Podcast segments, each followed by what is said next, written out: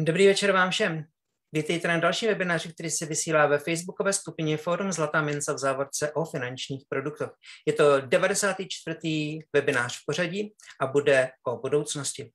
O tom, zda nás po válce čeká prosperita, zda se připravuje Marshallův plán pro Ukrajinu a zda to bude šance pro Evropskou unii, pro Slovensko, pro Českou republiku. Máme zde dva hosty. Jednak je to ekonomka, bývalá rektorka Mendelovy univerzity v Brně a v současnosti kandidát na prezidenta České republiky Danuše Nerudová. Hezký večer. Dobrý večer, děkuji za pozvání. A v minulosti nejvýše postavený Slovák ve strukturách NATO, generál Pavel Macko. Dobrý večer, prajem, takisto ďakujem za pozvání. Um, první otázka, prosím, zkuste odpovědět krátce, tak do 40 sekund. Paní Nerudová budete odpovídat jako první. Víc lidí, včetně nejnověji slovenské prezidentky Zuzany Čaputové hovoří o budoucí prosperitě Ukrajiny. Je to už podle vás téma? No, je to téma, na které musíme myslet, ale před uh, hovořením o prosperitě Ukrajiny a poválečné obnově je nutno napnout všechny síly k tomu, aby válka co nejrychleji skončila a tam bohužel se obávám, že nevidím jakoukoliv aktivitu ať už ze strany Spojených států anebo ze strany Evropské unie, uh, že by vedla jakékoliv diplomatické úsilí uh, k tomu, aby válka byla co nejrychleji ukončena. Mm-hmm. Pavel Macko? Tak jednoznačne áno, je to téma, lebo my sa musíme pozerať strategicky dopredu, nemôžeme byť iba na takých tých blízkych svetlách, stretávačkách, ale v každom prípade súhlasím s tým, že vojna ešte nie je u konca, my jej výsledok nepoznáme. Strategicky jednoznačne Ukrajina už vyhrala, ale samozrejme, aby vyhrala na boisku, tak do toho ešte dosť veľa chýba. V každom prípade ale je to tak, že momentálne mierové rokovania budú vtedy, keď to situácia na boisku umožní. Ukrajina, treba povedať, že čo to je víťazstvo Ukrajiny. Víťazstvo Ukrajiny není porážka Ruska na jeho území Ruska ako štátu, ale je to zastavenie ruskej agresie, vytlačenie ruských síl v maximálnej možnej miere e, z ukrajinského územia a zabezpečenie podmienok pre ďalšie vyjednávanie a mierové usporiadanie konfliktu. Pokiaľ toto nastane, tak e, je treba okamžite začať e, reštart Ukrajiny ako takej a tým aj obnovu ekonomiky a naštartovať k prosperite. Mm-hmm. Danuše Nerudová, bude Ukrajina po válce podle vás prosperovat? Já si myslím, že Ukrajina vzhledem ke své geografické blízkosti k Evropě může být něco, jako byl dřív, jako byly azijské země, říkalo se jim azijské tygry, tygři, tak, tak něco takového vlastně může být Ukrajina při poválečné obnově pro země v regionu, pro eh, východní země Evropské unie je to samozřejmě obrovská příležitost, protože my máme vybudovány ekonomické vztahy s Ukrajinou, eh, máme blízké jazyky, eh, celá řada našich společností, dokonce vlastní biznesy na Ukrajině, takže pro země východní Evropy to bude určitě obrovská příležitost. Eh, myslím si, že eh, v mm, té poválečné obnově Ukrajiny můžeme hrát eh, zásadní roli i takového zprostředkovatele v rámci Evropské unie s, tím, s těmi západními zeměmi, s tím západním blokem v rámci Evropské unie, unie a je jenom na nás, jak tady tu příležitost využijeme. Mm-hmm. Když ještě doplním jednu otázku k tomu, tak je tam důležitá i na, naše geografická pozice v tom, že vlastně veškerá kvázi materiální pomoc musí jít přes nás nějakým způsobem, nebo přes Polsko samozřejmě, přes země, jako jsme my. No to určitě, já jsem teď ale spíš už mířila na tu poválečnou obnovu a, a na tu geografickou dostupnost. Určitě díky válce dojde k, k novému, k restrukturalizaci dodavatelsko-odběratelských řetězců tím, že Eh, Rusko jako partner na mezinárodním eh, poli v oblasti biznesu ztratilo obrovský kredit. Eh, tak eh, celá řada věcí, eh, které byly třeba vyráběny v Rusku, tak ti podnikatele, kteří přišli o ty biznesy, budou hledat nové destinace. No a jednou z těch destinací samozřejmě může být Ukrajina, pokud se tam relativně rychle podaří obnovit stabilita a bude tam samozřejmě stabilní právní systém, soudní systém a finanční systém. Mhm. Pavel Macko, bude Ukrajina po válce prosperovat? Názor? Ja ako strateg, keď sa na to pozerám z takého dlhodobého hľadiska a zhodnocujem všetky tie faktory, ktoré a, a podmienky, ktoré na to vplývajú, tak ja verím pevne, že áno, že má šancu minimálne byť e, veľmi úspešnou krajinou. E, niekoľko základných faktorov. Ten prvý je taký geopolitický. Ukrajina silne sa hlási k tomu, že sa chce integrovať do Európskej únie a teraz nejdeme riešiť otázku jej aktuálnej pripravenosti, ale aj na poslednom Globseku to veľmi silne znelo, že Ukrajinci sú odhodlaní do Európskej únie, konec koncov oni kvôli tomu zomierajú. E, ja by som si dokonca trúfol povedať aj to, že primárnou príčinou tejto vojny, vieme, kto ju začal, ale primárnou príčinou tejto vojny nie je ani tak ukrajinská aspirácia na vstup do NATO, ako sa to snaží ruská propaganda prezentovať, ale je to práve ukrajinská ambícia na integráciu do európskych ekonomických štruktúr. To je niečo, čo Rusom nevyhovuje z toho veľkého hľadiska. Už Kissinger hovoril, že Rusko nebude európskou rovnocou bez Ukrajiny a na druhej strane Európska únia by si s Ukrajinou by zmenila ten pomer síl. My čo vidíme, ja čo vidím globálne trendy, je to, že globalizácia sa dostala do nejakého štádia, kedy skôr môžeme očakávať v najbližších 10 ročiach regionalizáciu globalizácie. To znamená, síce globalizácia bude pokračovať, ale skôr na tej regionálnej bázi vzniká viacero centier moci e, vo svete, to súperenie týchto veľkých hráčov alebo veľkých oblastí a regiónov je stále silnejšie a je to ďaleko za hranicou konkurenčného boja a to je asi niečo, čo nás v najbližšom období čaká. Pokiaľ sa bavíme o faktoroch v rámci Ukrajiny, je to veľká krajina, e, má veľké nerastné bohatstvo, má veľké predpoklady na rozvoj agrárneho sektoru, má množstvo nerastného bohatstva, má tradíciu nielen v spracovateľskom priemysle, ale naozaj toto bola krajina, ktorá má potenciál e, v oblasti priemyslu, e,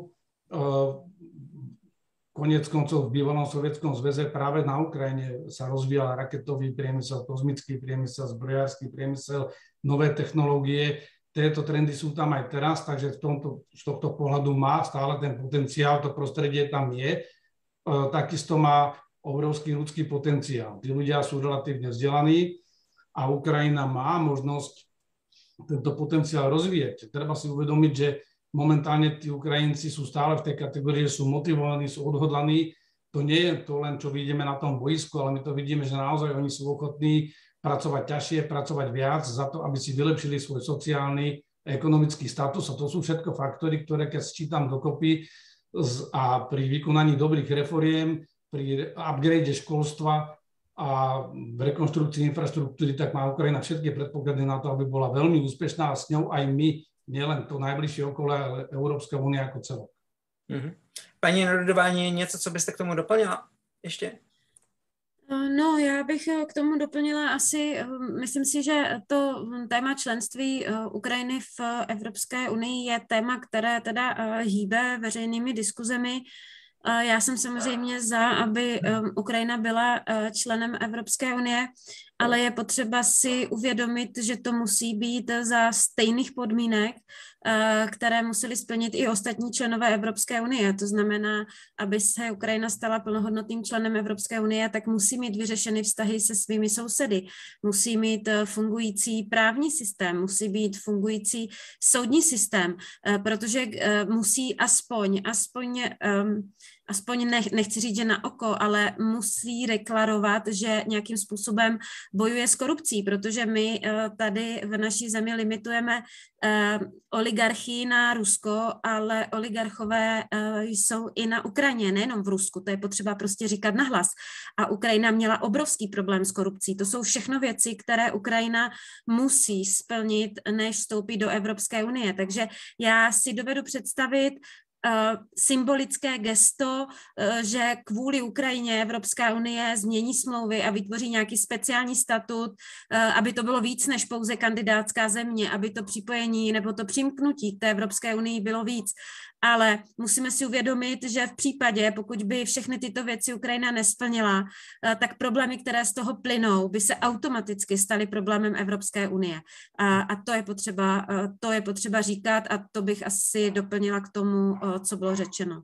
Mm-hmm. Já jsem 23.5. vyšel na webu kurzy.cz článek o tom, že obnova Ukrajiny bude jedinečný projekt. Bylo to, napsal ho Jan Žižka z moderní ekonomické diplomacie. Obsal jsem si z něj několik eh, pasáží, které mě zaujaly, aby vám je přečetla. Můžete případně k tomu říci, jaký je váš názor. Píše, obnova Ukrajiny bude jedinečný projekt. Nikdo neví, kdy a jak přesně válka skončí. Schoda panuje v tom, že obnova by měla okamžitě a plynule navázat na mezinárodní hospodářskou pomoc ukrajinské válečné ekonomice. Aby byl projekt eh, poválečné obnovy Ukrajiny úspěšný, je nutné, aby ho Ukrajinci i mezinárodní donoři považovali za oboustranně výhodný, jak z bezpečnostního, tak z ekonomického hlediska. Rekonstrukce země si pravděpodobně vyžádá v dlouhodobějším horizontu náklady ve výši stovek miliard dolarů. A když k tomu připočteme veškeré potenciální soukromé investice, dostaneme se nejspíš k řadu bilionu dolarů. Budou to nejen výdaje na nezbytnou obnovu to, co zničila, toho, co zničila válka, ale také na budoucí rozvoj, který se investorům zhodnotí. Je pravděpodobné, že pozitivně naladění jednot jednotlivých firm nebo vlád bude vyprchávat, až budou narážet na reálné problémy. Tím největším nejspíš zůstane i po jakémkoliv příměří nebo přímo mírové dohodě. Obava z další ruské agrese. S geopolitickým rizikem asi budou muset počítat nejen vlády, ale třeba i světové pojišťovny a zajišťovny. Zdaleka největší hrozbu pro bezpečnost a světovou ekonomiku by však bylo, kdyby žádná významná obnova Ukrajiny nenastala. Zahraniční investoři potřebují jistotu, že Ukrajina nesklouzne zpátky k ekonomickému modelu všudy přítomné korupce a mocných oligarchů, kteří dokázali mohli stahovat veřejné peníze do svých kapec. Poválečná rekonstrukce bude muset nejen překonat škody, které způsobila ruská agrese, ale také zamezit starým nešvarům. Hmm, chcete k tomuto někdo z vás něco poznamenat? Můžete zvednout ruku, kdo chcete hovořit první. Pavel? Já bych som nadviazal rovno na paní profesorku aj to, o čom hovorila. Treba si uvedomiť, že o čom je teraz tá diskuzia v súvislosti s ukrajinskými ambíciami alebo s európskymi ambíciami Ukrajiny. Ja som pozorne počúval nielen prezidenta Zelenského a jeho ministrov počas Globseku, ale pozorne som počúval aj Uršulu von der Leyenovú a, a tie diskusie, ktoré boli potom v tom zákulisí, je úplne jasné, že v tomto okamžiku e, sa mnohým môže zdať tá otázka akéhokoľvek priblíženia sa Ukrajiny a rýchleho vstupu do Ukrajiny, do Ukrajiny do Európskej únie nereálna. Je to pravda, ale oni aj sami hovoria, sám prezident Zelenský niekoľkokrát zdôraznil, my nechceme po vás nejaký e, rýchlík alebo, alebo nechceme po vás nejaké preskočenie etáp. My chceme od vás jasný komitment, jasný záväzok, že v tomto okamžiku s nami počítate, pokiaľ splníme podmienky. Preto oni chcú, a to je v podstate ich jediná požiadavka, my v tomto okamžiku chceme, aby ste nám dali štatút kandidátskej krajiny. Lebo to je signál pre tých ľudí, ktorí zomierajú na frontoch, že majú sa ďalej usilovať, že pokiaľ tá vojna skončí, tak môžu počítať s tým, že sa pôjde podľa pravidel, nepôjde sa nejakým e, iným schématom.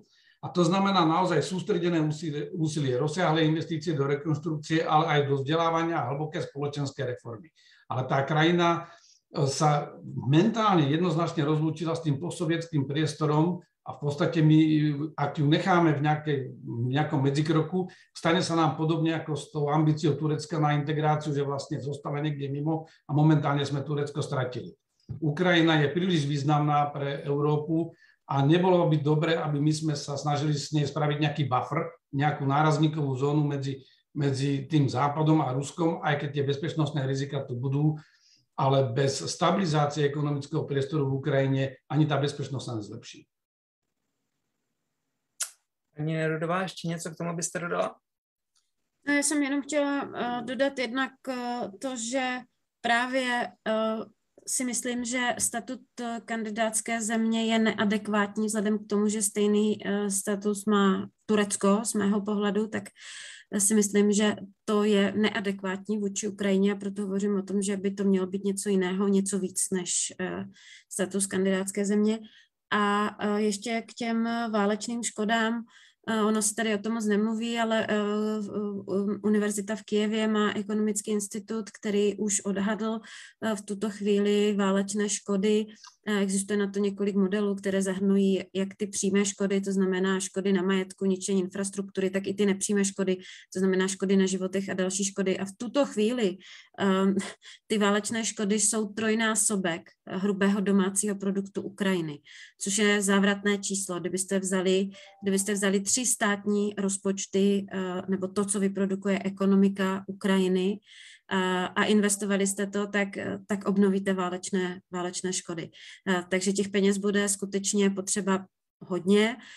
Určitě jste zaznamenali, že jsme jako ekonomové volali po tom, že ty zmrazené ruské peníze, ty ruské devizové rezervy by měly být využity k tomu, aby vznikl fond na úrovni Evropské unie, který bude sanovat válečné škody, protože já se osobně obávám, že tady hrozí to, že, a už jsme toho byli svědky několikrát v historii, co se může stát, když válečné reparace jsou příliš vysoké, z toho bychom se měli poučit a rozhodně je potřeba říct, že Evropa musí být solidární, eh, že není možné, že to zaplatí jenom Rusko a Ukrajina, že i my se nějakým způsobem eh, na tom budeme v zájmu své vlastní bezpečnosti a v zájmu míru v Evropě, že se na, tím, že se na tom nějakým způsobem eh, budeme muset podílet.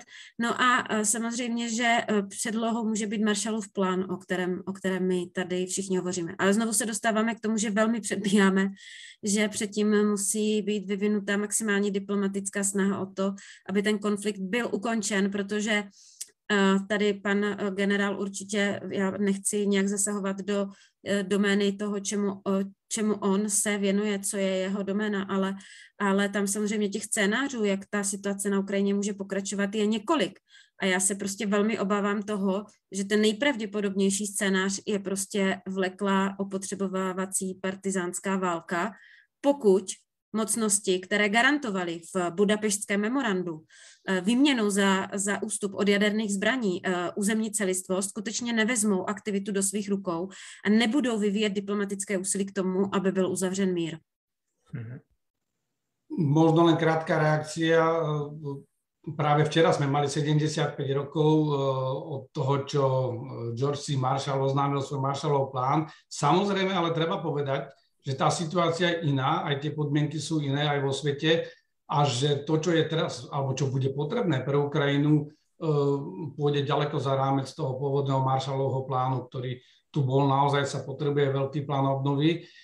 Ale tu je treba povedať aj to, že možno, že aby sme to dali na pravú mieru, že to ako keby tá naša investícia bude naozaj investíciou do toho. To znamená, je to investícia, ktorá v každom prípade by mala byť e, na konci dňa návratná nielen v stabilizácii toho regiónu a bezpečnosti, ale, ale aj z ekonomického hľadiska. Len to nebude také z večera do rána, proste to bude trvať, trvať dlhšiu dobu. Pokiaľ ide o tú vojenskú situáciu, práve preto ja tak často zdôrazňujem v tých svojich odborných vojenských vystúpeniach, že teraz je ten čas, maximálnej možnej miere podporiť Ukrajinu, lebo máme len obmedzené časové okno, ktoré umožňuje, dokiaľ Rusi ešte útočia, ale postupne kulminujú, rýchly zvrat situácie a dotlačiť aj tých, Ruskov do takej, tých Rusov do takej situácie, že, že by boli náchylní rokovaním. Lebo oni musia byť vystavení strategické voľbe. Tá strategická voľba je taká, že buď im hrozí, že teraz prehrajú a budú rýchlo vytlačení z Ukrajiny, aj s tým, čo všetko by to znamenalo, alebo budú musieť mobilizovať. Ale mobilizovať pre nich znamená takú eskaláciu, ktorá môže skončiť aj zánikom ruského štátu. E, takže to je presne ten okamžik, kedy vlastne teraz sa treba konať, preto im treba pomôcť aj ekonomicky, aby oni nemajú z čoho platiť účty, konec koncov. Ekonomika ukrajinská tento rok, to vy viete asi lepšie, 45% pokles výkonnosti ekonomiky v jednom roku, to je, to je niečo absolútne drastické, čo neumožňuje vlastne ani platenie tých pomaly tých vojakov. Vlastne aj na to si budú musieť požičať. No ale v každom prípade je treba e, konať rýchlo, dať im aj tú materiálnu vojenskú pomoc. V opačnom prípade to Rusko je schopné a má nakumulovaný ten kapitál materiálny, že je schopné viesť túto vojnu aj niekoľko rokov, alebo čo najhoršie sa môže stať, že za, zabetonuje sa v tých pozíciách, ktoré získalo a budeme tu mať zmrznutý konflikt, ktorý bude hroziť kedykoľvek prepuknutím do ďalšej fázy horúceho konfliktu. Což by možná Rusku vyhovovalo. Zabetonovat a zamrz, zamrazit to. Um, máme nějaké, jaké jsou informace, na kolik se už diskutuje o tom reálně, nebo co se připravuje? Máme nějaké informace, indicie? No já o tom hovořím právě, protože žádné informace nejsou a žádné indicie nejsou tak jak eh, nemáme vlastně teď představu, tak eh, respektive já si prostě myslím, že to velmi výrazně souvisí s tím, že Evropa v tuto chvíli vlastně nemá strategickou představu, jaké by měla mít vztahy s Ruskem. Pro mě je to až vlastně děsivé, protože my jsme uvalili ekonomické sankce a zároveň jsme neřekli, eh, co bude tím impulzem pro ukončení těch sankcí. Co my vlastně považujeme? Je to úplné stažení se Ruska z Ukrajiny, je to stažení se i z Krymu, nebo co to je? My jsme vlastně uvalili sankce, ale nemáme strategii, dokdy je budeme uvalovat a co bude tím impulzem, že, eh, že, že, že skončí. My nevíme, jestli chceme, aby vedle nás vzniklo něco, co bude vypadat jako druhá KLDR, my nevíme, jestli chceme, aby se Rusko stalo kolonií Číny, což prostě reálně hrozí, protože Čína velmi ráda nakupuje suroviny, velmi ráda je nakupuje levně a tak, jak nakupovala v Africe, tak prostě pokud to bude trvat příliš dlouho, tak bude nakupovat i v Rusku. A nebo jestli máme nějaký zájem na to hrát třeba takovou roli, jakou hrály západní mocnosti v době studené války, to znamená snažit se dávat i druhou realitu uh, ruským občanům. A když nemáme tuto strategii, tak potom prostě nemáme ani tu strategii pro diplomatické řešení toho konfliktu, z mého pohledu. Mm-hmm. Ja by, som, ja by som nebol taký pesimistický, ale na druhej strane pravda je v tom, že momentálne tá stratégia sa tvorí. Treba si uvedomiť, že my sme nemali príliš veľkú škálu možností, ako reagovať e, na tú vzniknutú situáciu. Konec koncov Rusko dalo nejaké ultimáta, ktoré my sme neakceptovali a ono vlastne spustilo vojnu o ktorej si možno myslelo, že sa bude vyvíjať inak, lebo, alebo nepočítalo s vojnou, myslelo, že to bude tak ako s e, tým pádom Krymu, že nejakým spôsobom sa im podarí rýchlo zmeniť režim. Toto nenastalo. My tiež nevieme, že aký je strategický cieľ Ruska, lebo všetky tie, čo my si myslíme, že mohli byť strategické ciele Ruska, tak idú v jeho neprospech. Fínsko, Švedsko smeruje do NATO, Západ zatiaľ je jednotný, aj keď prvé tie také rifty v tom ďalšom vnímaní s tým, ako sa čas naťahuje a tie dopady budú hlbšie, sa predlžuje. No ale ja prvý deň vojny, môj odhad bol taký, že, že bez ohľadu na to, kedy konflikt skončí, keby skončil hneď 25. februára, akože sa to nestalo, tak by znamenal, že sme v novej realite. A, na tú, a tú stratégiu pre túto novú realitu my budeme musieť vybudovať. My naozaj, to, čo hovorí aj prezident Macron, nemôžeme e, sa snažiť to Rusko úplne zašlapať do zemi, ani není zašlapateľné, na druhej strane my musíme mať jasnú červenú líniu, cez ktorú my nemôžeme pustiť. A, tá červená línia je, dokiaľ Rusko nezastaví boje a nestiahne sa z ukrajinského územia, tak e, je ťažko o niečom rokovať, lebo také tie pokusy, akože Rusko povie, že vlastne uvoľníme vám koridor námorný do Odesy na vývoz obilia, ale musíte zrušiť sankcie, to by znekovalo úplne všetko. Lebo to je neadekvátna cena vlastne za za to uvoľnenie tohoto pozemného koridoru. Takže sme v ťažkej situácii, e, tá sa bude ďalej vyvíjať a ja si myslím, že aj tento európsky strategický postoj sa bude formulovať, ale v každom prípade tie vzťahy budú chladné. Ja mám len možno skeptickú správu pre tých, ktorí hovoria o tom, že, že, že predsa nechceme novú studenú vojnu, no veď my už sme vo fáze horúcej vojny. To znamená, ako my máme tú situáciu ešte zložitejšiu, a tá retorika voči nám je veľmi nepríjemná a možno, že jedna poznámka vojenská, aby sme sa viacej, viacej venovali tomu, ako z toho von, je, že my sme tu boli subjektom tej hybridnej vojny dlhodobo a hybridná vojna sa ukazuje, že predsa len vojna, že na konci je to ten nepriateľský akt, to znamená, tá jedna strana sa snaží presadiť svoju vôľu, svoje záujmy, e, nech to stojí, čo to stojí. A v tomto okamžiku to vidíme aj v tejto vojnovej oblasti. No a musíme nájsť modus operandi taký, aby sme dokázali dlhodobo koexistovať a aj spolupracovať.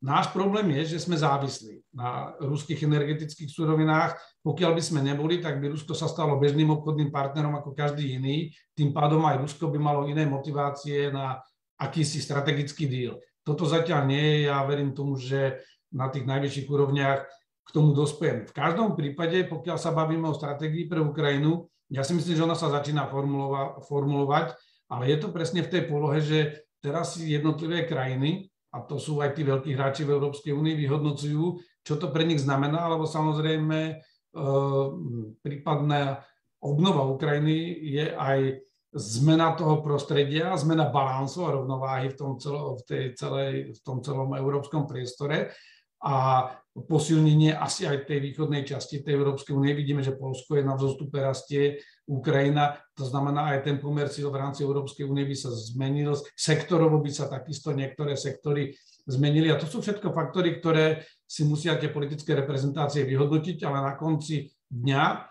my inú možnosť, než urobiť jednu konsolidovanú stratégiu, ktorá je o tom, že budeme robustnejšie, budeme pokope. Nemáme, pretože ja som pozorne počúval aj, aj tie komentáre na Globseku napríklad ohľadom postoja Indie, ktorá je veľký hráč a bude ešte, ešte jeho význam rásť a oni sa na to tak pozerajú inak a s inými emóciami alebo bez emócií na rozdíl od nás. Mm-hmm. No, já jestli, já jestli ještě to můžu uh, doplnit, uh, tak, ten, uh, tak ten problém, který Evropa má, je, že uh, pokud sankcionujeme vlastně ekonomiku, která je postavená na exportu surovin, na kterých my jsme bytostně závislí a přitom ještě vlastně omezujeme dovozy do Ruska, zakazujeme vyvážet některé věci, tak to vede k tomu, že bohužel e, růst přebytků e, platební bilance Ruska je závratný a je v podstatě dvojnásobný oproti loňskému roku a to jsou, to jsou všechno dolary a eura, které vlastně plynou Rusku ještě nad rámec těch devizových rezerv, takže ono to zmrazení těch devizových rezerv je fajn, ale zároveň, když se nedokážeme odstřihnout od těch surovin, tak tomu Rusku ta zahraniční měna prostě plyne pořád. A a tak, jak doposud bylo Rusko schopno splácet své zahraniční uh, dluhy v dolarech, uh, tak je možná bude schopno splatit um, i, i tu další splátku, bude možná schopno splatit v dolarech. Právě kvůli tomu, že uh, uvalovat sankce tak na takový typ ekonomiky v takovémto vztahu s Evropou je uh, nesmírně těžké. Takže v tomto ohledu Evropa tahá za kratší pro vás a součástí té mm, strategie, kterou budeme mít, by měla být uh, surovinová bezpečnost. To by mělo být společná obrana a surovinová bezpečnost by teď měly být hlavním tématem českého předsednictví, protože jsou to dvě nejdůležitější věci. S tím samozřejmě souvisí i přijetí Ukrajiny do Evropské unie a já pevně věřím, že naše vláda tyto, tyto dvě, respektive tři témata bude mít uh, jako hlavní témata uh, své agendy, protože situace Eh, naše České republiky je velmi špatná, co se týká plynu, ale situace Slovenska Maďarska je velmi špatná i co se týká ropy. Je potřeba si uvědomit, jo? Protože, eh, protože byť, eh, byť se našla nějaká zhoda na ukončení dodávek ruské ropy, tak jsou tu prostě země jako Slovensko, kde rafinérie neumí zpracovat jiný typ ropy než ruskou Ono je to takže... trošičku diskutabilní, protože Slovan, Slovna vysílal uh, signály AI, že prostě nedokáže zpracovat, ale naposledy eh, šéf, šéf MOLu v Maďarsku se vyjádřil, že s tím nemají problém. Čili eh, tato diskuze, rozumím tomu, ale pojďme se trošičku prosím posunout dál. Eh, existuje před zhruba měsícem se objevila taková analýza, názor napsaná v Číně, že na budoucím rozvoji Ukrajiny bude v rámci světa nejvíc prosperovat Evropská, pro, prosperovat Evropská unie. Souhlasíte s tímto názorem, hmm, Pavel? Ja za seba určite áno, ja počiarkujem aj to, čo hovorí pani profesorka, čo sa týka českého predsedníctva a ono to presne s tým súvisí. E, prípadnou integráciou Ukrajiny my posilníme svoju potravinovú aj surovinovú bezpečnosť. My samozrejme musíme niektoré e, surovinové závislosti konvertovať a proste diverzifikovať. To nám bude trvať nejaký čas, ale pokiaľ ide možno len o niektoré tie partikulárne veci, tu je potreba jednu vec povedať, že ani Slovensko, ani Česko, ani dokonca to Nemecko alebo Francúzsko samostatne e, sa z tohto nedostanú. My sa z tohto môžeme dostať len ako veľmi silný celok. To znamená, že aj e, ak dokážeme prerozdeľovať tie rizika aj v iných oblastiach, toto sú existenčné rizika. My momentálne sme existenčnej krízi. Táto kríza je taká, že keď ju neustojíme, tak aj my máme existenčný problém, nielen ruský štát a Ukrajina, ale má to dopad aj na nás a my, keď dokážeme tieto rizika rozložiť, znamená to napríklad aj to, že ak by naozaj bolo technicky pravda, a to je len príklad, že tú ropu inú nevieme spracovať, že to nejaký čas bude trvať, tak na tých nákladoch na tú konverziu sa musia podielať všetci, lebo to inak nebude fungovať. Lebo v tom okamžiku, ako náhle začneme to brať tak, že toto je časť eh, problému, ktorý si musí Slovensko, Maďarsko alebo niekto iný vyriešiť, tak eh, to je koniec eh, tej jednoty, ale aj toho riešenia. Toto riešenie je možné len ako veľké riešenie a z tohto pohľadu práve aj v tej globálnej konkurencii Európa si integráciu Ukrajiny kvôli agrárnym zdrojom, kvôli priemyselným zdrojom, alebo teda tým nerastným surovinám, my si vieme výrazne zvýšiť aj energetickú, aj potravinovú bezpečnosť, nehovoriac o tom, že kupujeme si čas aj na, na prechod na in, diverzifikovanejšie mm-hmm. energie pre chod ekonomiky z dlhodobého hľadiska. Bude to ale vyžadovať napríklad aj zmenu postoja ku, ku Green Dealu, ktorý bude musieť byť menej rigidný a budeme sa musieť na to pozrieť, že čo je dôležitejšie pre nás, že či stabilita energetického trhu, alebo či je to dogmatické, ideologické presadzovanie za každú cenu. Tým, to ja určite nie som proti zelenej politike, ale jednoducho tu je teraz otázka taká, že kde nájsť ten balans, aby sme udržali nejakú stabilitu ekonomiky, udržali bezpečnosť a zároveň aj bezpečnosť potravín, energetických vstupů a, hmm. a materiálů. Máme trochu problém v tom, že eh, paní Nerodová bude potřebovat na posledních 10 minut odejít, nevydrží s náma celou hodinu, takže bych ji chtěl pustit trochu ke slovu. A eh, dá se očekávat, že bude nejvíc prosperovat Evropská unie s obnovou Ukrajiny? No, jak už řekl pan generál, samozřejmě ano. To je jasné, že eh, Evropská unie bude prosperovat. Víte než Čína například, nebo... No tak já myslím, že to, se, to je jako poměrně jasné, jako ten, kdo pomáhal Ukrajině, kdo dodával zbraně a byl solidární a staral se o její občany, tak ten samozřejmě dostane příležitost uh, při poválečné obnově a tady se, tady se všechny země východního bloku prostě za, jako zapsali nesmazatelným způsobem, pomáháme víc než kdokoliv jiný, takže samozřejmě ty vztahy jsou daleko těsnější, Eh, konec konců eh, na Ukrajinu jel náš premiér, že, eh, takže, mm, takže v tomto ohledu já jako nemám, nemám pochybnosti o tom, že, že z toho Evropa bude profitovat. A konec konců já plně sdílím um, tu výhodu, vlastně, kterou Evropská unie má, že my ty rizika a všechno, co s tím souvisí, můžeme sdílet. A, a, a je to vlastně i sdílená solidarita. To znamená, máme země, na které ta energetická krize tolik nedoléhá, ale pak máme země, na které ta energetická krize bytostně doléhá a i v této oblasti já vidím, že je potřeba eh, ta soli, té solidarity, jinak tu krizi prostě nepřekonáme. A ještě k tomu, ještě k tomu Green Dealu, já si pamatuju na druhý den nebo třetí den od vypuknutí uh, té ruské agrese, Eh, kdy se psaly titulky Green Deal je mrtev a já jsem se hrozně smála, protože jsem říkala, ne, Green Deal naopak je něco, co bude na vysoko na agendě eh, kohokoliv, ovšem s tím s tím, že si budeme muset prostě přiznat, že v našich geografických podmínkách, abychom byli uh, schopni na ty čisté zdroje přejít, tak možná to uhlí budeme potřebovat o trochu díl, než jsme si mysleli, protože tím transmisním, tou transmisní surovinou minimálně v České republice a i v dalších zemích prostě nemůže být plyn. A, a s tím my jsme při tom přechodu počítali. Takže za mě Green Deal rozhodně není mrtev. Uh, Green Deal možná bude rychleji, než jsme si my všichni mysleli. Bude to, bude to dražší, a, a ten přechod nebude prostě přes plyn, ale bohužel bude přes uhlí. Mm-hmm. Uh, paní Rodová, uchopte teď svoji křišťálovou kouli. Uh, co se podle vás v budoucnu ekonomicky, asi mimo, mimo těch energií, co, co, co bylo teď řečeno, ekonomicky nejvíc změní? Já si myslím, že budeme svědkem velkého tlaku na, eh, na odolnost, na společenskou odolnost. To si myslím, že bude heslo číslo jedna, ke kterému budeme všichni směřovat. Uh, druhým tématem si myslím, že padne Rubikon toho, že uh, nemůžeme mít společnou evropskou obranu a my v Evropské unii budeme muset pochopit, že to je něco, k čemu bychom měli směřovat, ovšem samozřejmě s podstatnou rolí Spojených států.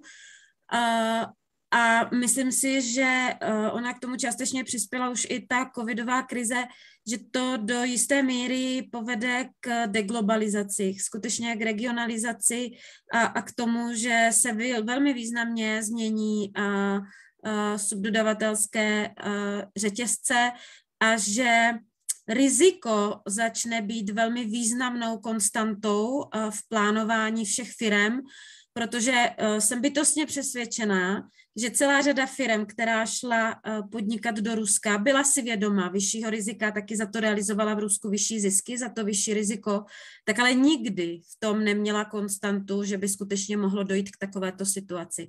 Takže myslím si, že to, do, že to povede i k výraznému přehodnocování uh, firmních strategií a, a, a k tomu, že bude tlak na to vyrábět lokálně, mít lokální dodavatele, aby nenastala situace, kdy dojde k přetrhání těch dodavatelsko-odběratelských vztahů. Hmm. Ještě než nechám na to samou otázku odpovědět, uh, Pavla Macka uh, poznámka. Český ekonom Pavel Kohout eh, před třemi týdny v rozhovoru, který jsem s ním měl, zavěštil, že vzhledem k tomu, že má Ukrajina aktuálně překvapivě silný technologický sektor, mohla by z ní být v budoucnu IT velmoc. Dokážete s touto věžbou souhlasit?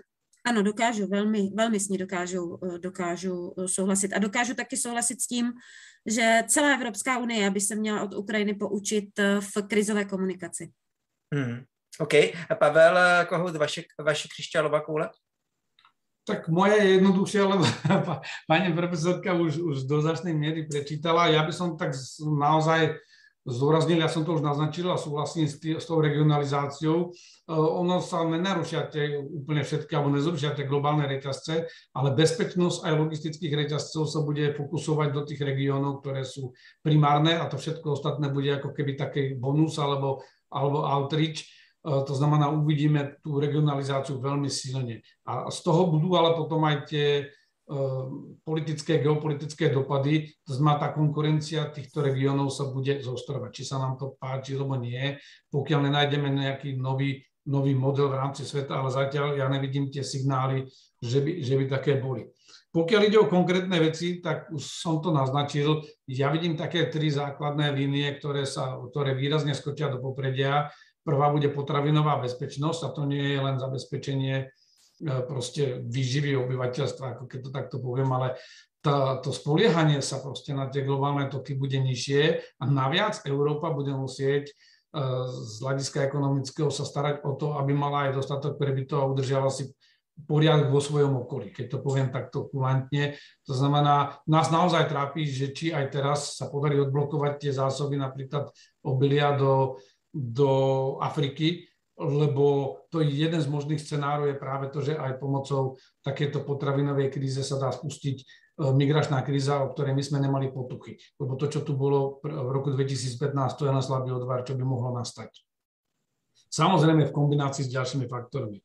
Stále vidím to, že zelené technológie, ale nie takým tým brutálnym spôsobom, že budeme obsievať polia repkou olejnou na to, aby sme potom tú repku spalili v dieselových motoroch, je to asi, asi nie je cesta, ale určite to vidím tak, že bude veľký boom proste týchto zelených technológií z hľadiska e, úspornosti energie, vlastne e, efektívneho využívania, smerovania k pasívnym e, systémom. Konec koncov ono sa to deje, len teraz ten aktualizačný moment je, je veľký. No a celkovo energetická bezpečnosť. Jednoducho my budeme musieť výrazne diverzifikovať. Ja už nemám aj na politickej úrovni tie signály, že Venezuela nakoniec bude môcť, to, čo bolo tabu dlhú dobu aj pre Spojené štáty, tak v zájmu stability na svetových trhoch, tak vlastne Venezuela dostane zelenú na vývoz. To takisto sa samozrejme z večera do rána nedá tak rýchlo rozbehnúť ťažba a, a následný export a je to komplikované, je to cez more, predsa len to Rusko je bližšie, ale dostane to do polohy to Rusko, že v momente, keď my sa staneme energeticky bezpečnejší a nezávislejší, aj partnerský vzťah s tým Ruskom sa zmení. A konec koncov nám aj bez toho stresu vznikne možnosť dať aj serióznu ponuku Rusku. Rusko je dneska takisto v takej ťažkej situácii, že ono má napríklad 200 miliard e, kubíkov, ak dobre viem, e, do Európy plynu a ono keby ho hneď chcelo presmerovať, tak ho nevie presmerovať, ono vie umiestniť na trhu možno 30 miliard, ten zvyšok nevie. Ďalší problém je, že tá ťažba je častokrát spojená, že to spolu súvisí ropa, plyn, že keď e, nedokážu ťažiť len jedno. To znamená, e, z dlhodobého hľadiska budeme hľadať nejaký nový model, ale tam jediné východisko pre nás je e, energetika v tom najširšom, najširšom zmysle slova to je to, čo ja vidím v tej svojej kryštálovej guli, čo by nám mohlo dať nejakú stabilitu, lebo to bude aj reakcia na tie klimatické zmeny, ktoré na nás dopadnú bez ohľadu na to, či ten konflikt bude alebo nebude pokračovat.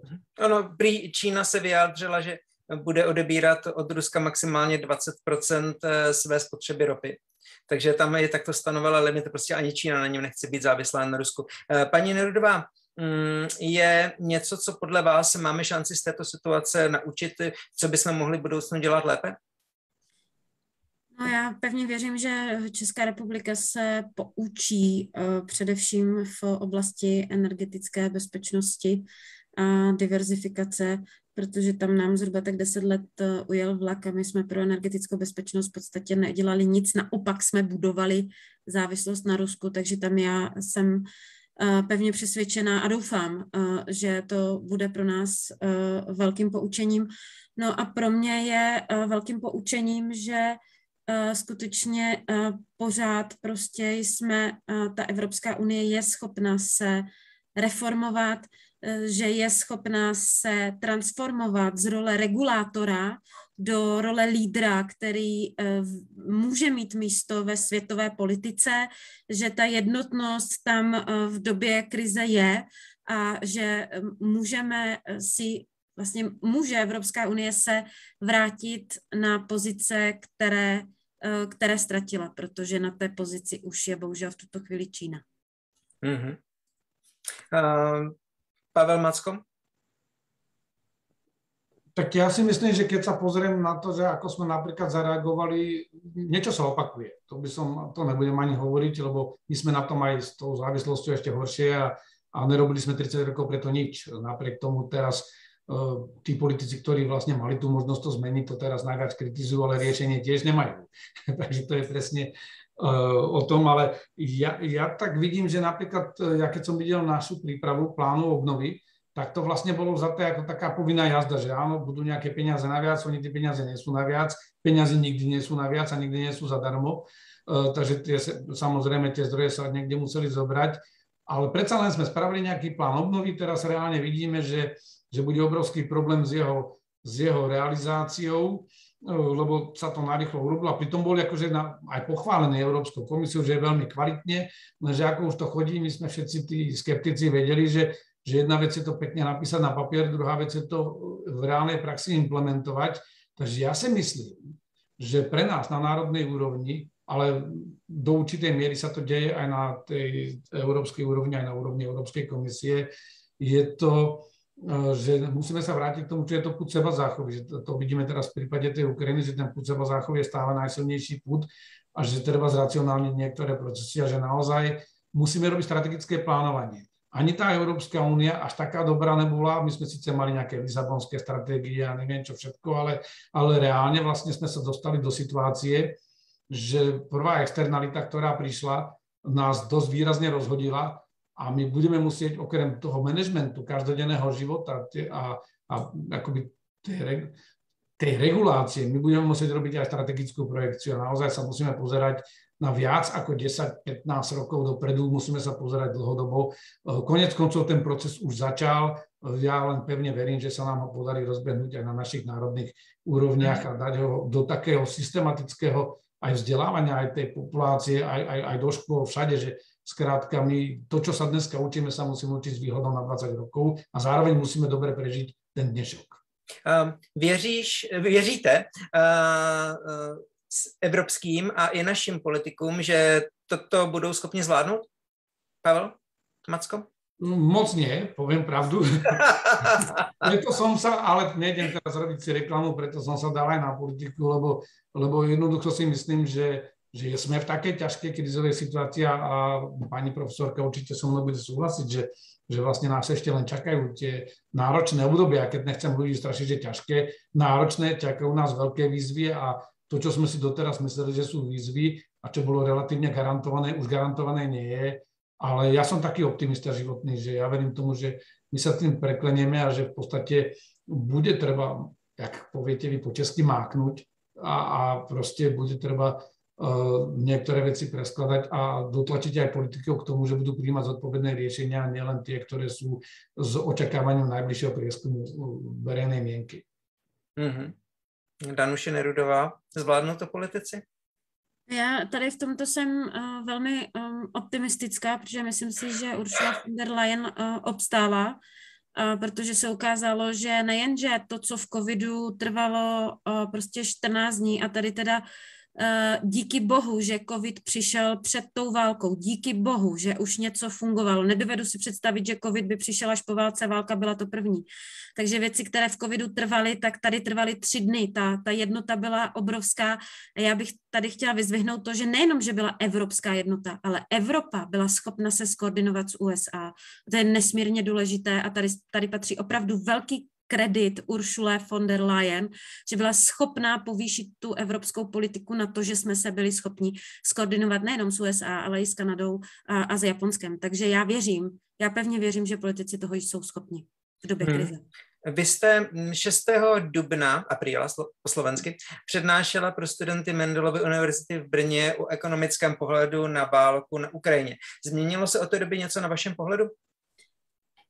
Na mém pohledu se změnilo to, že skutečně říkám, že je čas na to, aby světové mocnosti, které Ukrajině v tom budapešťském memorandu garantovali tu územní celistvo s výměnou za zbavení se jaderných zbraní, aby začali vyvíjet maximální diplomatické úsilí k tomu, aby, aby prezident Zelenský a, a Putin zasedli k jednacímu stolu a aby byli nuceni nějakým způsobem tady ten krvavý konflikt ukončit.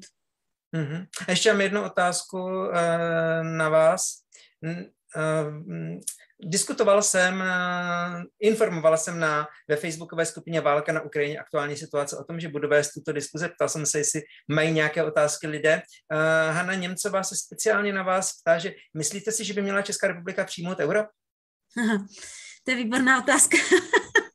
tak, Uh, první věc. Protože ono chvíli... o ekonomiku do budoucna. No ne, protože já na to odpovídám strašně často. V tuto chvíli nesplňujeme, nesplňujeme kritéria pro přijetí eura. Takže první domácí úkol je provést strukturální reformy, snížit deficit, abychom to euro, inflaci a tak dále, abychom, abychom uh, byli schopni vůbec splnit podmínky pro přijetí eura. Druhá věc, Euro v České republice podporuje 15 lidí. Vláda nemůže zavádět měnu, pokud ji nepodporuje obyvatelstvo. Takže tím druhým krokem musí být to, že vláda musí, pokud chce přijmout euro, tak musí zapracovat na zvýšení důvěry obyvatel v euro. To je naprosto klíčové. A potom v tom třetím kroku můžeme hovořit o tom, že uh, přijmeme euro. Ale to přijetí eura bez těch dvou kroků předtím uh, nelze. Mm-hmm. Hm, dobře, a ještě víc Solnář eh, se ptá, že jak by měla Česká republika postupovat, aby české firmy mohly na budoucí obnově Ukrajiny úspěšně participovat. Já myslím, že v tom postupujeme úplně skvěle a že jsme na první, neli druhé příčce eh, v kandidátech na obnovu Ukrajiny. Už jen kvůli tomu, jakým způsobem s, pomáháme uprchlíkům, jaký objem pomoci proudí na Ukrajinu, ať už je to vojenská hmm. technika, nebo ať už jsou to, ať už jsou to ty sbírky. Češi nikdy nebyli v historii tak solidární. Já myslím, že se vybralo enormně, snad 3 miliardy korun, pokud, pokud se nemýlím, tak se vybralo na Ukrajinu. Takže já si myslím, že my už jsme si my už jsme eh, ukázali Ukrajině, jakým spolehlivým partnerem jsme, že Ukrajina to i takovým způsobem vnímá, takže, eh, takže určitě budeme mezi těmi zeměmi, které dostanou příležitost podílet se na obnově Ukrajiny. A ještě mi nedá se nezeptat, vy jste se dva dny před začátkem války vyjádřila pro Forbes o podpoře Ukrajiny, že doslova cituji, je čas jednat a postavit se za to správné, i když nás to bude bolet pokud se stanete prezidentkou, budete uvažovat a jednat stejně? Určitě, protože to, že na Ukrajině uh, se děje to, co se děje, tak je to i bojem za naši evropskou bezpečnost, protože mm-hmm. uh, to první, kdy nám byl vyslán, vyslán, vyslána vějíčka, byl Krym a Evropa se nedokázala skoordinovat a nedokázala zasáhnout. Takže to druhé byla Ukrajina, tady už se Evropa dokázala skoordinovat a já jsem za to nesmírně vděčná, protože jde i o naši bezpečnost. Mm-hmm. Vy už asi potřebujete odejít, že aktuálně? Ano, já se omlouvám, já už bych Dobře, takže uh, já teď uh, položím ještě pár otázek, posledních uh, zhruba 8 minut si budu povídat s Pavlom Mackom a děkuji vám za vaši účast. Ano, děkuji, bylo mi ctí, mějte se hezky. Ďakujem pěkně, bylo mi cťou a potěšením, všetko dobré. Taky, Děkujeme. Um, takže osiřili jsme. Uh, otázka, uh, je, je, je něco... Dva, to je skoro tým. Prosím? Že zatiaľ jsme ještě stále dva, to je skoro tým. Ano, tak přesně. Uh, je něco k tomu, co hovořila Danuše Nerudová, co byste chtěl doplnit? Čo sa týka, možno, že treba aj k tým firmám, samozrejme, že my sme si z hľadiska toho profilu ako krajiny vytvorili veľmi dobré meno aj na Ukrajine, to znamená aj tá vôľa na tej ukrajinskej strane na tú spoluprácu tam rozhodne bude, to znamená institucionálne na úrovni štátu, ale aj emotívne e, sme už na jednej lodi. Eh, ale pokiaľ máme byť úspešní v tejto, v tejto obnove, aj naše firmy, tak je treba, aby im aj štát trochu pomohol. V tom, že my predsa len máme menšie firmy, sme aj nie tak kapitálovo možno... Slovensko, tak my my, my Slovensko, kapitálovo nie sú naše firmy asi tak zdatné možno ako tí veľkí západní hráči. A nebolo by dobré, aby v úvodzovkách oni zlizli tú smotanu na konci tým, že budú mať proste robustnejšiu kapacitu, ktorú budú vedieť veľmi rýchlo nasadiť ale tu my tie mechanizmy máme. Konec koncov máme, máme napríklad aj štátne bankové záruky, e, možnosti refinancovania, úverovania, gramotného, e, príhodného úverovania pre tieto naše firmy, ktoré by sa podielali na tom širšom pláne obnovy. No a druhá vec je, že my si vlastne, pokiaľ Ukrajina bude prosperujúca, ja, ja tak hovorím, že ono úspech priťahuje úspech a my sme to videli aj v tom regiónu Rakúska, tie prilahlé obce a mesta, ktoré boli pohraničí s bývalým Československom, potom so Slovenskom, to neboli práve najvyspelejšie časti Rakúska a už len samotným faktom toho rastu Slovenska alebo aj toho regiónu Moravy tak tieto regióny výrazne vyrástli. Proste Takže by východ Slovenska mohl podobne prosperovať, pokud bude prosperovať? Bola by to veľká šanca, a to chcem povedať aj kolegom veľká, a krajanom z východného Slovenska, že je to veľká šanca, lebo dnes je tam tých možností málo. Predsa len ako keby sa tie regióny Snína, Humené, Vrano na Toplo, ako keby Sobránce, ako keby sa dostali tak trochu do závozu e, tým, že Ukrajina by sa ekonomicky schopila, určitě tam je kus koláča aj pre nich.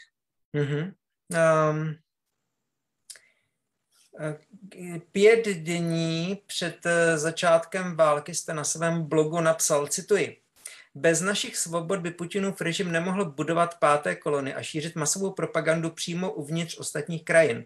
A když jsem se ptal ve skupině Válka na Ukrajině aktuální situace, tak Michalova Bašová k tomu se přímo zeptala. Dezinformace jsou pro společnost stejně nebezpečné jako tanky. Není na čase s nimi bojovat efektivně? Jaké možnosti má armáda? Zabývá se tím na Slovensku někdo kompetentní? Tak je to komplexnější téma a já povím, že ano, je na čase konec koncov my aj niečo robíme, len to trošku aj rozvrstvím, že ono je to trochu viac. Ja, moja prvá reakcia 24. februára bola... Takto, máme asi uh, 6 minút do konce. Stíham, v pohode. Dobře. Ja som 24. februára ako prvé povedal, že že hybridná vojna, teraz si vidieť, že hybridná vojna je vojna ako každá iná, to znamená, už som to naznačil dneska raz, že ten, ten súper, ktorý si toto pôsobenie dlhodobo vyberá a my sme terčom tohto pôsobenia má e, nepriateľské úmysly. To znamená, chce nám nejakým spôsobom poškodiť, získať nad nami nejakú výhodu. My to, čo vidíme, je, že vlastne keď nepoužil na tej Ukrajine alebo mu zlyhali tie meké nástroje, tak sa jahol aj po tých zbraniach. Ale ten cieľ bol stále rovnaký. Zmeniť vaše chovanie, zmeniť vaše rozhodovanie, podriadiť vás svojej vôli. A tam, kde to nejde meko, tak aj tvrdou silou. Gerasimová doktrína. V informáciách, tak je to zložitejšie v tom, že nie sú to len dezinformácie, je to aj kybernetická bezpečnosť, je to aj priama podvratná činnosť a ich cieľom je e, v prvom rade zneistiť ten systém, za druhé ochromiť jeho rozhodovaciu schopnosť, po tretie vynútiť svoju volu, to znamená ovplyvniť tie rozhodovania e, spôsobom alebo smerom, ktoré sú pre toho útočníka vyhovujúce. My máme nejaký vládny program, konec koncov vláda to má aj priamo vo vládnom memorandu, to znamená vo vládnom programe, eh, ale je to zložitejšie, lebo potrebujeme tri, tri také veci, ktoré potrebujete robiť. Potrebujete bojovať s dezinformáciami, potrebujete mať aktívnu strategickú komunikáciu, aby ste vlastne presadzovali svoju agendu a potrebujete mať aj aktívnu obranu proti tým už naozaj kybernetickým útokom, to znamená tomu škodlivému pôsobeniu a vplyvovému, ktorého cieľom je už priama škoda to sme videli vo Vrbeticiach nakoniec, že to môže mať aj takýto priebeh. Takže na ministerstve obrany, na ministerstve vnútra vznikajú odbory na jednom centrum pre hybridné operácie, má to ministerstvo zahraničných vecí na úrade vlády, máme niečo také, existuje zložka, ktorá je na, e, pri Bezpečnostnej rade štátu, je tam nejaké situačné centrum. A musíme to vlastne rozvrstviť, že kybernetickú ochranu treba viacej posilňovať, a dať ju civilným zložkám. U nás je to Národný bezpečnostný úrad a potom samozrejme všetci užívateľia informačných systémov, včetne privátnych firiem, bank a podobne. E, potrebujeme riešiť strategickú komunikáciu na úrovni štátu. E, tá má preventívny charakter. E, je lepšie najprv komunikovať, čo vlastne my chceme, tú svoju agendu a čo robíme, prečo sa to deje, než už vyvracať dezinformácie, ktoré sa šíria. No a tretia vec je tá analytická schopnosť zachytiť včas tie dezinformácie a nájsť to, že čo je hlúposť alebo sloboda prejavu a kde je tá hranica, že je to organizovaná činnosť, ktorej cieľom je presne to, čo som popísal. Mm-hmm. Takže deje sa to, uh, ale možno posledná poznámka alebo otázka hovorila armáda. Armáda má v tomto obmedzenú úlohu, to nie je vyloženie. My potrebujeme odolnosť celej spoločnosti, armáda je len jednou zo zložiek a môže byť možno mať ofenzívne kapacity v kybernetické oblasti, ale to je tak všetko. Mm-hmm. Ještě by mě zajímala jedna, jedna, jedna drobnost. Eh, k aktuálnímu vývoji války. Před měsícem jsem měl jako hosta Víta Solnaře, eh, který je také z té facebookové skupiny Válka na Ukrajině, je tam správce, a hovořil, že číslům ruských ztrát, která aktuálně Ukrajina uvádí, věří, hodně jim věří. Věříte jim také? Osobne? Takto, ja vždy beriem, že samozrejme bol som šéfom operácií v krajine, kde sa viedli vojenské operácie a boli aj straty. Verím im, samozrejme, snažím sa si to overovať, a možno, že v detailoch sa to líši, niekedy sa majú tie obidve strany nadsadzovať straty protivníka a podstene podhodnocovať svoje straty. Pokiaľ ide o tieto ruské straty, verím z toho dôvodu, ja teraz nehovorím, že presne na čisto to sedí, uh, ako odborníka, ja keď vidím zničené celé prápory, to znamená tie praporné skupiny alebo proste tie veľké jednotky, uh, tak ja si viem skalkulovať spätne, že aj v personálnej oblasti, že čo to asi znamená. A tie straty sú samozrejme, jedny sú fatálne, to sú tí ľudia, ktorí sú priamo zabití. Počítajte na jedného zabitého vojaka zhruba troch ranených. To je realita, ktorá mne sa aj v praxi v reálnej operácii potvrdila a to nebola operácia s vysokou intenzitou bojovej činnosti, ako vidíme teraz. Takže ja tým číslam viac menej verím. Mm-hmm. Dobře, děkuji. Uh, děkuji moc. Uh, je ještě něco, co by si doplnil k budoucnosti Ukrajiny a k její prosperitě, nebo jsme vyčerpali všechno? Ja si myslím, že sme skoro vyčerpali všetko. Ja by som len reiteroval alebo znovu zdôraznil, že, že to, čo sa stalo, sa stalo. E, my sme tomu nevedeli zabrániť. Kľúč k tejto agresii konec koncov má v rukách prezident Putin a jeho režim. Oni tú vojnu začali, oni ju aj môžu skorej ukončiť. Našim cieľom nie je zničenie Ruska, ani si to nemôžeme želať, ani si dokonca nemôžeme želať nejaký Eh, nekontrolovaný rozpad ruského štátu. Eh, Rusko urobilo strategickú chybu, musí za ňu zaplatiť, ale našou prvoradou úlohou je, aby sa zachránila Ukrajina ako štátnosť, aby sme Ukrajine pomohli v rekonštrukcii, aby sa realizoval ten sen tých Ukrajincov, lebo oni naozaj dneska zomierajú kvôli tomu, že chcú byť tohoto súčasťou. No a budeme hľadať e, model koexistencie aj s tým Ruskom, ale, ale do tej doby musí to Rusko skončiť s agresiou. Máme ještě minutu, ale zajímalo by mě ještě jedna věc. E, oni jsou asi takové tři možnosti, co může e, Rusko udělat, až válka skončí a prostě bude se chtít obnovovat. Buď se může stát kvázi kolonií Číny, což naznačila i Danuše Nerudová, nebo si řekne, že si radši stane kvázi kolonií Evropské unie a že se nechá radit a financovat z Evropské unie, anebo se rozpadne. Je ještě nějaká tři, další možnost, nebo tyto tři možnosti jsou, a které, by si nejvíc, které byste nejvíc věřil? Ja si stále myslím, že to bude tá prvá, že to nebude úplne kolónia. Čína e, jasne vyslala ten signál, že, že ona má svoje záujmy a tie sú dlhodobé a ona má čo získať od Rusov a zvyšujúca sa závislosť Rusov na Číne uh, jej vyhovuje, lebo v Afrike uh, si Rusko iba konkuruje s Afrikou v oblasti zdrojov, nemá im veľa čo ponúknuť a Afričania si nebudú kúpať ruské zdroje s výnimkou možno zbraní a, a India tá je taký hráč medzi, ktorá bude výhodne um, to robiť na jednu aj na druhú stranu. Mm. India nemá záujem strategicky na tom, aby sa príliš zbližovala Čína s Ruskom lebo a tým aj zdôvodňujú, že prečo s nimi napríklad obchodujú. Druhá možnosť je úplne nereálna, že by ako si Rusko nechalo, není na to mentálne pripravené, e, bralo by to ako, to by bolo práve to pokorenie, poníženie toho Ruska, že keby ono bolo v submisívnej polohe k Európe. Mm-hmm. Rusi urobili strategickú chybu. Najväčší, naj, najbonitnejší a naj, taký naj, uh, veľkorysejší zákazník a klient bola, bola Európa, bola, bol Západ a s ním si pokazilo vzťahy. To, to je niečo, čo si budú musieť doma vyriešiť Rusi, ako sa vrátiť k e, tomu stolu ako seriózny partner. Jsme zvědaví, jak to dopadne. Děkuji moc za účast. Takže hovořil se mnou Pavel Macko. Děkuji. Další host byla Danuše Nerudová, která se rozloučila před deseti minutami. Já děkuji všem, kdo jste se dodívali až sem. Prosím, sdílíte tento webinář, sdílíte tuto diskuzi. Je to zajímavé a je třeba o tom hovořit dál. Mějte hezký večer. Všetko dobré, pekný večer.